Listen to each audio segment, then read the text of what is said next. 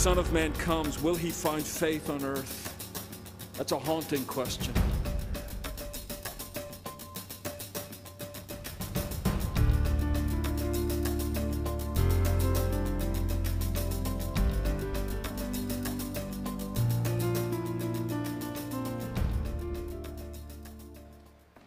For the last several weeks, we've been talking about the core values of our congregation. And I remind you, core values, uh, we're not talking about the uh, fundamentals of the faith per se. We're not talking about, um, you know, those things that are required uh, for faith unto salvation. We're not talking about the, uh, the, the, the, basics of Christian doctrine, the deity of Christ, the, uh, the blood atonement, the, um, uh, the reality of the Holy Spirit, the, uh, the, the authority of the Scriptures. We're not talking about those things. Those kinds of things are really the, um, uh, the, the assumption, the foundational assumptions on which core values are built. And so when we're talking about core values, we're just saying some of the things that float around our church um, that guide us in what we do and, and how we do it and how we approach uh, ministry, how we evaluate what we're doing. So we've been looking at some of the core values of our church. Uh, two weeks ago, uh, we looked at the fact that our core value is this we exist for the praise of the glory of God's grace in Christ Jesus. And at that time, I reminded you that were I to write that value today, I would add by the power of the Holy Spirit, but we'll get into that later on today. But uh, it's our core value that we exist for the glory of God. And that's why you'll hear us say things like the most practical thing you can do with your life in any situation is to live for the glory of God. No, no matter where you are, no matter what's going on, live for the glory of God. So that's a, that's a core value of our church. That's, that's something that we are striving to articulate and to live it out in, in our fellowship, to share with our community around us the glory of God. And then last week, uh, we looked at our core value, which is that we are a cross generational church, and we tried to unpack something of what that means. Uh, essentially, it is the idea that it's not just that we have programs for all ages, it is that we are encouraging Christians of all generations to reach across the generational divide and to link up and walk this journey of faith together. For instance, the, the older Christians reaching down to the younger Christians and grabbing them by the scruff of the neck, no, and, and grabbing them by the, by the arm to try and lift them up. And younger generations reaching out and up to the older generations to impart something of the wonder and the excitement, the adventure uh, of living for Christ and how that's unfolding it in the early years of life. So we are a cross generational church. Um, the, uh, the third core value, and we'll talk about that today, is this we are overtly Trinitarian. We are overtly Trinitarian. That word overtly, it just means that we talk about it a lot. We are intentional about talking about it. We are looking for the work of the Trinity. We are looking for the teaching of the Trinity in Scriptures. We are very much focused on what the Trinity is all about. Trinity is the doctrine that God exists in three persons. There's one God in three persons the Father, the Son, and the Holy Ghost, or the Holy Spirit. Uh, but uh, uh, God in three persons, yet there are not three gods, there is one God. Now, uh, if you're like me, you're a little bit confused by that. It sounds like a word problem in math. Uh, it just doesn't add up and, and, it just doesn't pan out. A lot of ways people try to explain that, and, and uh, usually it falls short at some point.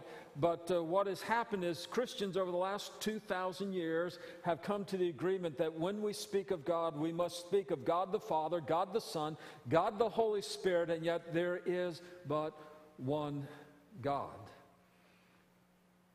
Now, for me, that was a doctrine that I just sort of put on the back shelf. You know, I knew it was out there. A lot of the hymns that we sing have four verses a Father verse, a, a, a Jesus verse, a Holy Spirit verse, and then a three in one verse. And of course, when I was growing up, we were always pressed for time, so we always skipped the third verse, and we never got the Holy Spirit into our hymns. Uh, but, uh, you know, I, but I knew it was out there. I knew it was in the doxology. I, I, even grew up singing the Gloria Patri, glory to the Father and to the Son and to the Holy Ghost, you know, that, that kind of thing. um, so I, I, grew up knowing that there was a, a, Trinity thing and that God is three in one. I knew that, but I sort of put it on the back shelf because you know it, it, didn't make a lot of sense right away.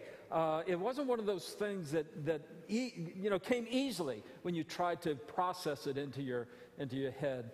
Um, in fact, I, um, you know, for for decades, um, uh, you know, love the Trinity and you know, believe the Trinity. Can't talk much about it because I don't understand much about it, and that went on for years. Even in, you know, I got through seminary that way and, um, and so forth. I'll tell you what turned me around. You want to know? Debbie does. Does anybody else want to know? this is a tough crowd.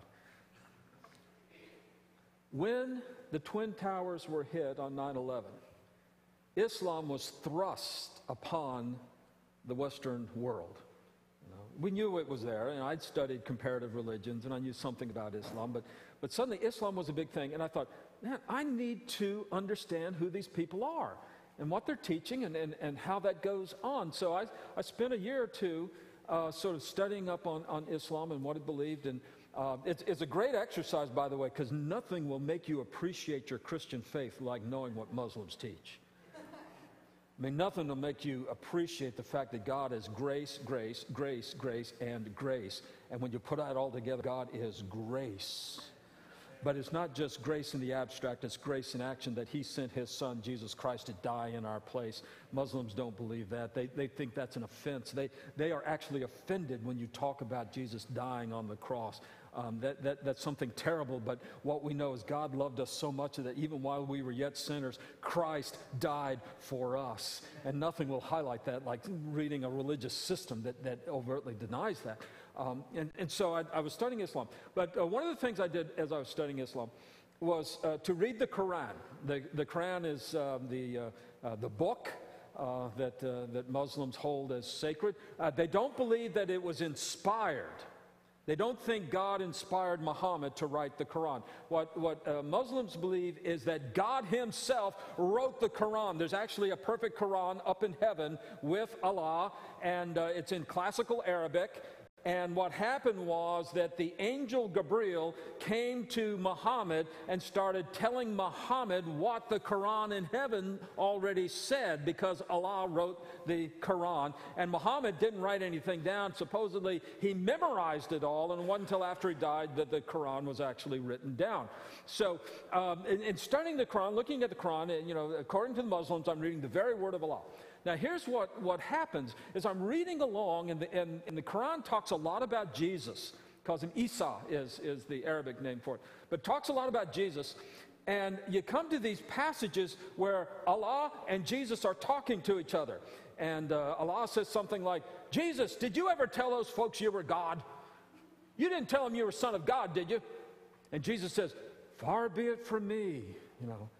There's no God but Allah. Allah is one. I never said that. You know, you can't pin that on me. I didn't say that.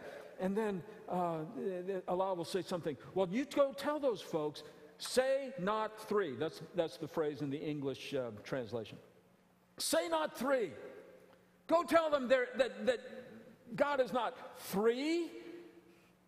There's no Trinity. There is an explicit, blunt, very pointed concentrated rejection of the Christian doctrine of the Trinity in the Quran. Now, the Quran also teaches that the Trinity consists of God the Father, God the Son, and Mary the Mother.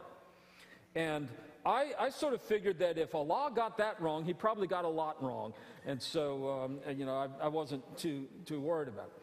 But what that did was that, that highlighted for me this doctrine is so important that it becomes a real issue of contention.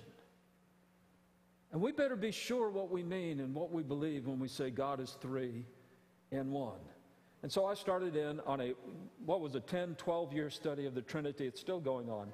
Uh, but in the course of that, I got to read and meet a lot of neat people like St. Thomas Aquinas and old Gregory of Nyssa. And um, um, uh, there, there's a guy named um, Victor of St. Richard who was a really a good guy. Tertullian uh, was great, the Cappadocian Fathers. Uh, on and on. Got, you know, reading a lot of this stuff and, and the philosophy going on and the things written today and the problems involved and all that. It was a fascinating thing, but it has come to me uh, more and more and more that the doctrine of the Trinity is essential to our Christian faith. And without the Trinity, there is no Christian faith. And without the Trinity, we are lost. We are lost. I mean, think about it. Our basic problem is that we are alienated from God who created us.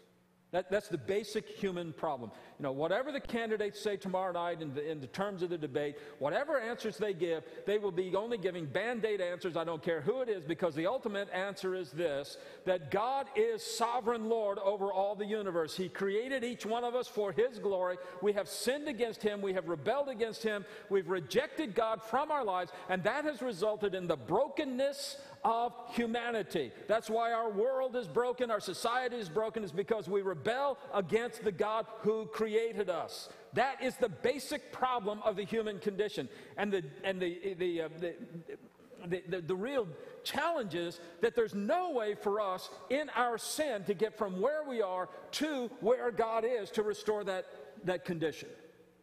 Now, other religions say there is. Other religions, well, Islam, for example, says, well, all you have to do is recite the, the, the, confession and then live a really good life. And if you're good enough, Allah might, might forgive you and He might take you to paradise. He's under no obligation and you might just be wasting your time. Uh, you don't really know. But, uh, but the idea is you can work your way there. Judaism today is basically an ethical religion. You're saved by your good works. You can just be good enough. Here's the difficulty with that you can't be good enough to be as good as God. And even if you could be perfect from this day forward, you can't go back into the past and change the harm and the sin you've already done. Something needs to happen to take that away, to cleanse it, and to make it whole again. And we cannot do that. We cannot do that. Other religions, Buddhism said, you know, just sort of uh, chant your way out of it. Uh, you know, philosophy says just think your way out of it. On and on it goes. Uh, but only in the Christian faith do we know and find out that the God who created that we have offended has come to us in his Son, that he is Emmanuel, God with us that when you see Jesus, you have seen the Father. That when you behold the Son, you're beholding the Father's love for you expressed in a sacrificial way. And that in Jesus Christ, when He died for our sins, that the one who made the sacrifice, the sacrificer, is also the sacrifice itself. That God the Father sent His Son to die for us, not because we decided it, but because in the depths of His love and mercy for us, decided to send His Son, Jesus Christ, for us. And on that cross, God gave his son for us. Now, we would never know that. You would never know that. Think about it this way the vast majority of people who looked at Jesus during his earthly ministry never saw the Son of God. Even his own disciples barely got an inkling of it, but they didn't get it right until after the resurrection. But most of the people who saw Jesus never recognized him as the Son of God but some did. Why? Jesus explained that. He said, Simon Peter, when you come to this realization, you didn't figure it out yourself. Flesh and blood didn't reveal this to you, but my Father in heaven showed that to you. That is the work of the Holy Spirit. The Holy Spirit opened your eyes, gave you the context to understand who Jesus is. You see, without the Holy Spirit, you're stuck trying to be smart enough. See, without Jesus, you're stuck trying to be good enough. Without the Holy Spirit, you're stuck trying to be smart enough. But the glory of God's grace, the doctrine of the that God the Father, against whom we have sinned, sent his Son to be righteous in our place, his righteousness imputed to us, and then sent his Holy Spirit to awaken us to know Jesus Christ, not as a matter of intellectual comprehension, but as the outreaching of God's love for us to grab us and to bring us into the orbit of who he is. And that's why we love the Trinity, because God the Father, God the Son, God the Holy Spirit perfectly united, all involved in every aspect of our salvation. And what a wondrous, wondrous testimony of the grace of God that He is one God in three persons. Are you tracking with me on this? That's why we love the Trinity. That's why we talk about the Trinity. Turns out to be a very practical doctrine. I hope I remember to talk about that a little bit later on. So for me, you know, coming back uh, and, and trying to, to read deep, more deeply and pray more deeply into what the Holy, uh, what the Holy Spirit is, is revealing to us in the doctrine of the Trinity, um, it has brought me to this, this just awestruck uh, sort of sense of who God is and what God has done. See, what I want you to know is the doctrine of the Trinity, got one God in three persons. This is not something that we came up with to confuse people. Now, it's, it's not something that, that intellectual, pointy headed guys in the ivory towers, they didn't come up with this and say, Let, I tell you what, we, we can just confuse the stew out of people if we tell them God is three and one and just laugh at them trying to figure that out. And then we impose that. The doctrine of the Trinity arises because of our experience in Christ Jesus. In other words, the, the experience that we have in the Holy Spirit of Christ to the Father, all of that is what bubbles up and compels us to say things like God is one in three persons. See if I can illustrate that. Uh, we won't turn to it right now, but if we were to turn to Acts chapter 2, verse 38 or so, uh, there you remember the, the people on the day of Pentecost, they, they, they said, Peter, we, we get this. You, you're telling us that God sent Jesus, we killed him, God raised him. Uh, now we need to repent. We get that. What should we do, Peter? What shall we do? And Peter says this Here's what you need to do repent, confess your sins, repent, and be baptized in the name of Jesus Christ, that is, of the Son. That baptism is an outward expression of, of, um, of, uh, of, faith and trust that Jesus Christ died for our sins to, to uh, bring us out of darkness into light, all the, give us the, the new creation, the born again experience. He says, so you need to repent confess that through the waters of baptism in the name of Jesus Christ, and you will receive the Holy Spirit. We've talked about this before. This is about the third time I've referred to this passage, but it's kind of key to understanding the Trinity from the very beginning, the opening moments of the Christian movement. We're talking about faith in the Son, the gift of the Holy Spirit. And then he says, because this promises to you and to all those whom the Lord our God has chosen that the Father has initiated all this and He's put it into, into motion. So, from the very beginning, the Christian gospel is this God the Father sent his Son that you might have your sins forgiven and receive God the Holy Spirit at work in your life. And every believer, because of that, has the presence of God the Holy Spirit in you. I remind you, when you get to work tomorrow, when you, whoever you meet tomorrow, get to school, whatever you're doing, when somebody says, How was your weekend? You've got to say, It was great. The, the God of the universe who created everything, who is Lord and sovereign over all, He dwells in me, and we had a great time together. That is a great discussion starter. You know, just mention that to them because this is what it's about. Sometimes we get this idea that, that, that salvation is just a mere transaction. All we do is we go to God and we say, uh, God, here, here's my faith. I believe Jesus died for my sin. God says, here's your, here's your ticket. You're saved. Great. See you next, you know, when, whenever I get heaven, heaven, see you then. No. When we come to Christ and confess our sins, we are forgiven totally, entirely, completely. Sins removed, you know, entirely. But that's just the beginning because God sends His Holy Spirit into our lives. And by the power of the Holy Spirit, we are led by the Father through the Son. You get all this working together? And it's an ongoing life. That's what the Trinity is all about. See, what I want you to realize, the Trinity isn't a doctrine that we impose on the Bible. The Trinity is a doctrine that bubbles up from the Bible. From the Bible. And think of it this way the Trinity is how we hug all the truth of the Bible at one time. Does that make sense? See, in the book of Exodus, God said, Look, you've got to tell the people that the Lord your God is one. Remember that? The Shema? The Lord your God, He's one God. You should worship Him with your heart and soul, mind, strength, all that. So in, in Exodus says, God is one. You get over to John chapter uh, 20 or so, and, uh, and, and, and Thomas is falling down at the feet of Jesus, and what is he saying? My Lord and my God. Now, how do you hold those two together? And then when you read about the work of the Holy Spirit, the Holy Spirit is, uh, does the things that God does, accomplishes God's will, and, and is working and speaks and, uh, as God and so forth won't go into all the scriptures for that, but you just left there with saying, well, you know, when we're talking about the God who created the universe, we're talking about God. When we're talking about Jesus Christ who died for my sins, we're talking about God. When we're talking about the Holy Spirit that fills my life and guides my life, we're talking about God. We have three persons here, but there's only one God. And so the Trinity is a way to put your arms around the whole truth of the Bible and hug it at one time. Okay? You can't deny any part of the Bible without denying some part of the Trinity, and vice versa. Okay. Now, um, okay, I'll do this. We're awfully confused by this. How can this be? Don't you live in fear, constant fear that your, that your uh, elementary school child will come up to you and say, How can God be three people? Um, uh, don't ask questions. Uh, we'll all understand it by and by. Okay. I don't know why that occurred to me. And so we come up with explanations.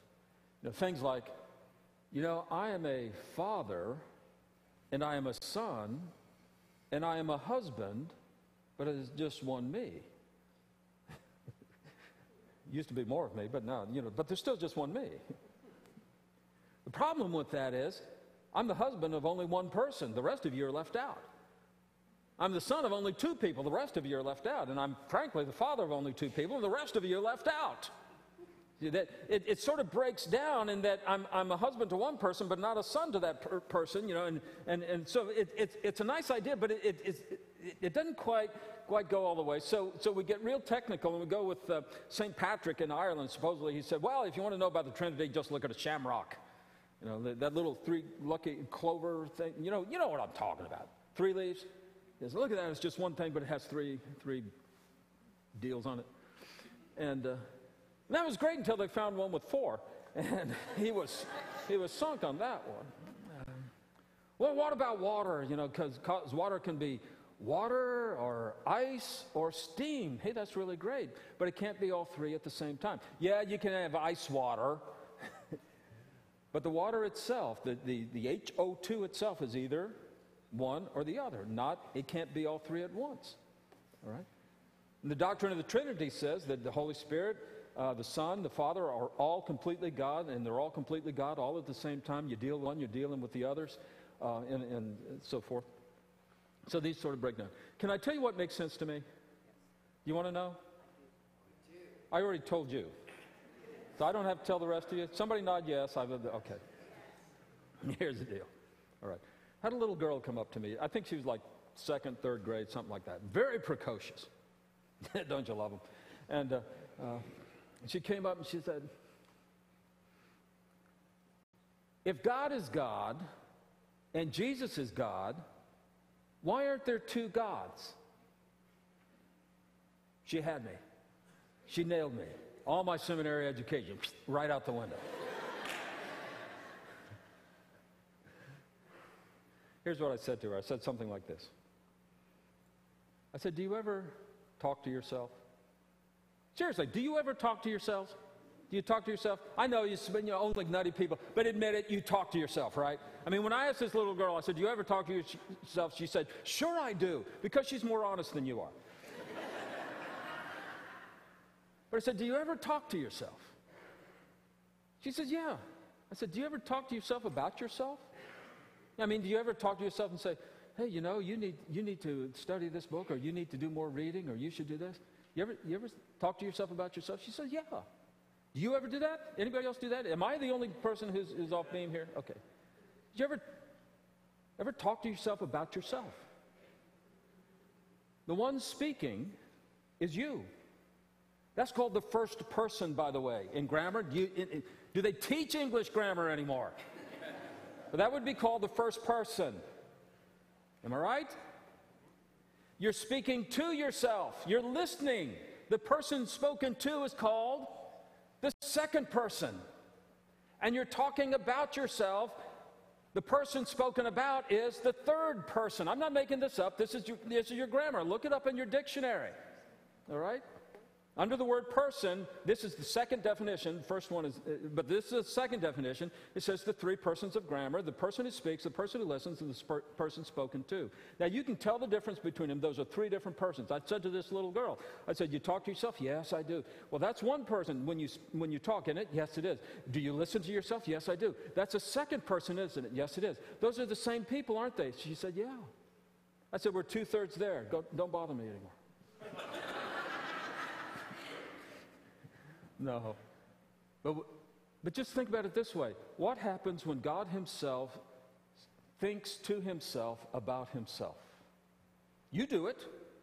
Now, the difference between you and God, one of the differences, is you can't do it right. You don't know yourself. You are fractured. You're, you're, you're, sort of like broken inside and you can't, you can't put it all together. In fact, a lot of times, admit it, when you're talking to yourself, you're kind of like arguing, right?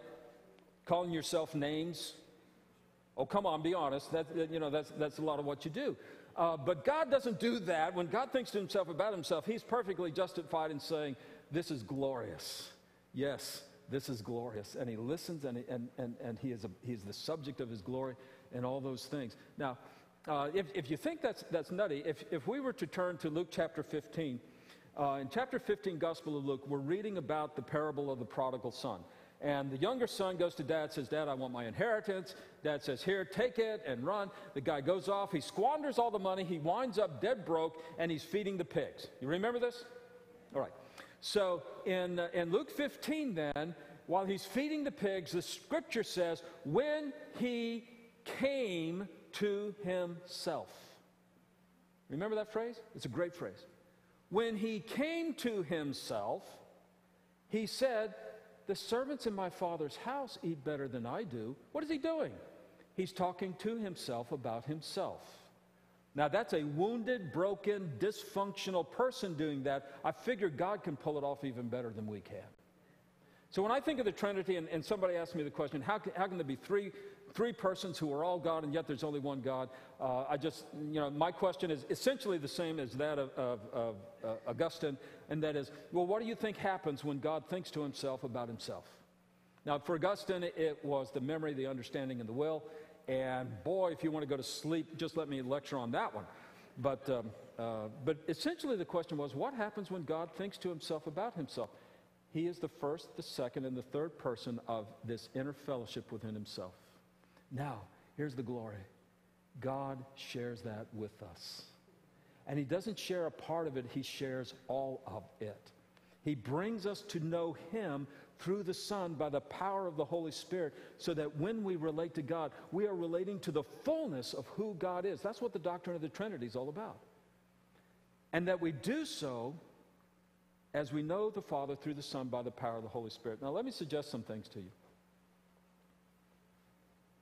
I'd like to suggest about 20 things to you right now. Um, Wow, where shall I stand? Okay, I'm going to give you this one. You know, you can't get away from it. On the very first page of the Bible, Genesis chapter 1, verse 1. Remember what it says? It says, In the beginning, God, God created the heavens the earth. One, one of the things that means is that there is creation, there is creator. There's not sort of like a blending, blurring line between them that you sort of phase your way from creator to creation. And if you're creation, you can sort of phase your way back up to creator. There is creator, there is creation. They are distinct. God is God, we are not God. God is God, He is sovereign over the entire universe. We are not sovereign. God is not the co pilot, He's the only pilot. Okay, so in the beginning, God created the heaven and the earth. You remember the very next thing it says, and, and the Spirit of God, the Spirit was hovering over, brooding over, depends on how you want to translate that Hebrew word, but the Holy Spirit was there supervising what was going on in creation. Got two out of three so far, don't we? I, have either, I've either stunned you or you're just enthralled with this. Okay. And then you remember the next thing that happens? And God said, Let there be light, etc. And God said. In John chapter 1, verse 1, in the beginning was the Word. And the Word was with God, and the Word was God. And so when God speaks, he speaks creation into existence. You remember from our study of Colossians, don't you, that Jesus is the image of the invisible God, the firstborn of all creation, and that he is the head of the body, the church. By the way, you, you could align Father, Son, and Holy Spirit with that. I won't do that right now. But the, the, the, the point being, on the very opening verses of the Bible, you have God, Father, Spirit, Son, God the Father, God the Son, God the Holy Spirit, and that's how creation comes into existence. And the, and the, the, the marvelous thing about it is we are brought into fellowship with this Creator God who spoke the worlds into existence by the power of His Spirit. And our experience of that is of the fullness of God. Because when we know the Father, we can only know Him through the Son. And you would never figure that out unless the Holy Spirit opened your eyes and your heart to the reality of Christ. Now, this, uh, this is an invitation. That, that, you know, what, what I want to do now is just sort of suggest to you that the doctrine of the Trinity is one of the most practical doctrines there is. You're scratching your head, you thought, no, we had to run from that.